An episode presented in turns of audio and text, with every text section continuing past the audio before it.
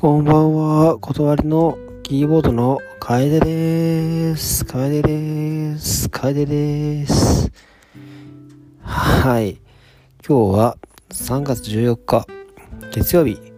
現在21時12分。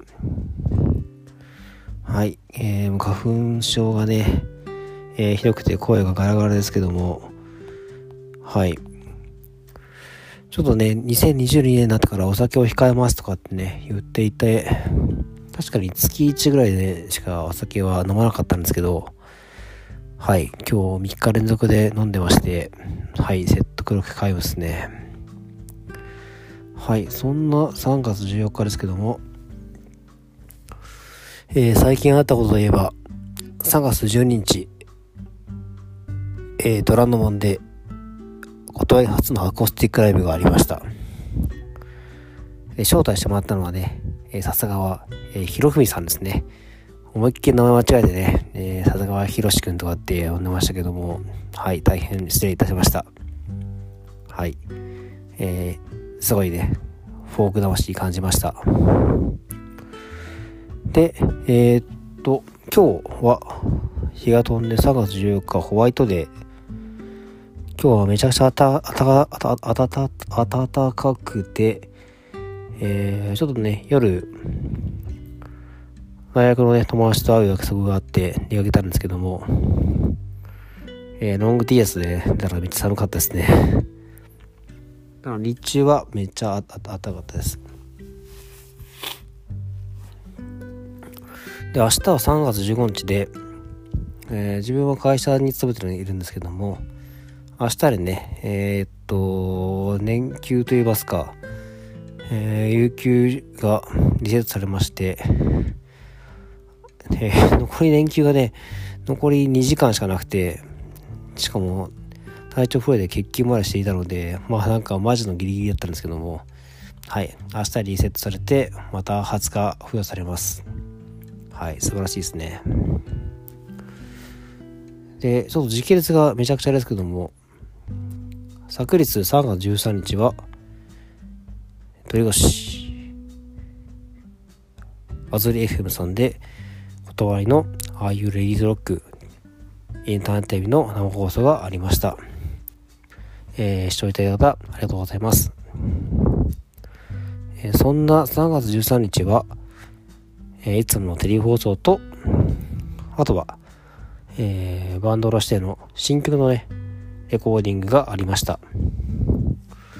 え、この日は、え、ドラムとベースという、まあ、リズムセクションのね、え、レコーディングがありまして、え新曲に備えてトラックをいくつか、え撮ったといった感じです。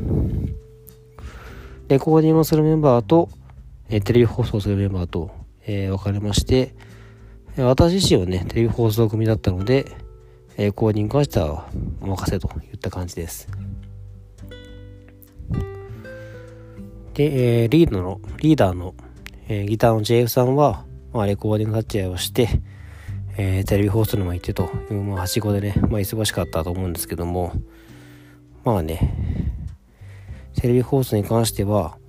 まあ、やっぱり生放送は難しいなと思う瞬間が多々ありました。まあ楽しかったですけどもね、なんかもっとうまくやれたかもしれないなーなんてちょっとね、うん、反省もありつつ、次回、うん、4月はもっとスパークしたいなというところです。そしてゲストゲストとして、えー、来ていただいた、えー、名優のビジュアルアーティスト、エブロフドタシ君。貴重な時間でありがとうございました。えー、会ったのは実に4年ぶりなんですけども、えー、放送終わった後に、断りのケリー君から、楓がすごい楽しそうだったと。エブロフ君と会うのがやっぱり楽しみだったのか、そんなものがあったと言ったところで、えー、言われまして、結構ね、必死に喋っていたっていう感じだったんですけども、さすがエブロフドットアッシュと言いますか、うん、やっぱ楽しかったですね。で、えー、っと、そんな3月14日でしたね。違うな。それは昨日の話した3月13日ですね。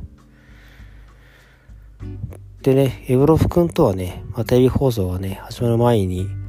少し喫茶店でね、打ち合わせをしたりとか、まあ、終わった後に軽く打ち上げをして、で、その後もね、なんか男二人でね、喫茶店で、シラフで2時間も喋ったりという感じで、あのー、つもりの話もたくさんあってね、あの、やりたいこととかね、なんかいろんなことを振り返ったりとか、えー、断りについてとか、エブロフ君のね、ポストイットの、えー、新しく作っているゲームに関してとかっていう話をね、していたら話が尽きず、延長戦っていう感じでしたね。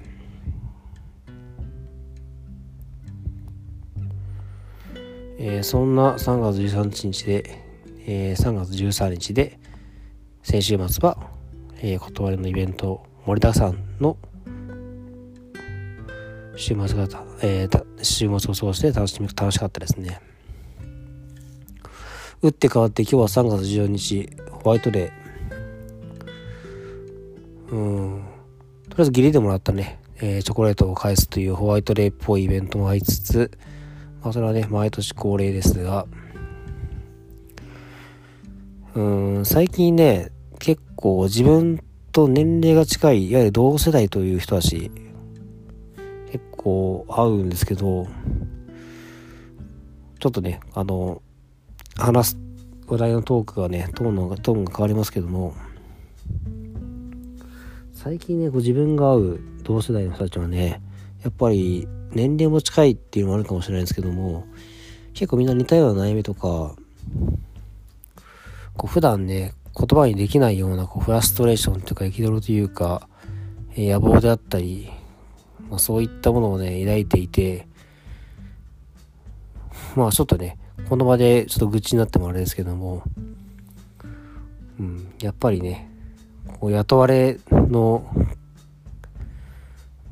苦しみと言いますか、まあね、雇われというのはね、ある意味、最低限の何かが保障されているといったものは、まあ、恩恵としてね、ある観点では、えー、そう見受けられるんですけども、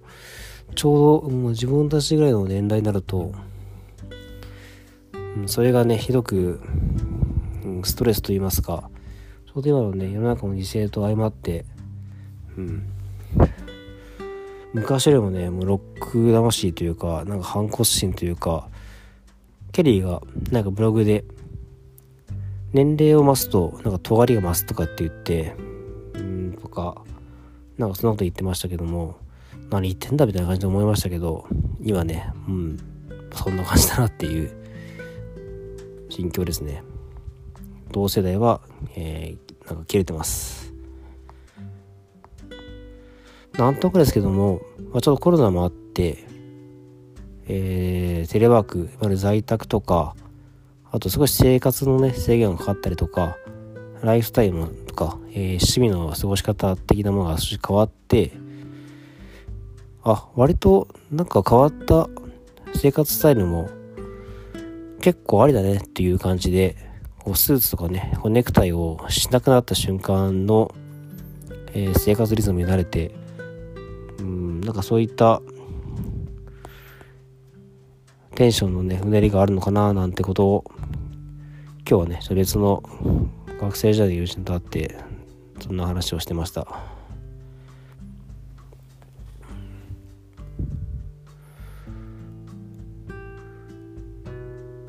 今日は夜な夜なビールをしこたま飲みまして、えー、ダイエットしたんですけどもここ23日めっちゃお酒飲んだんで結構顔が丸くなって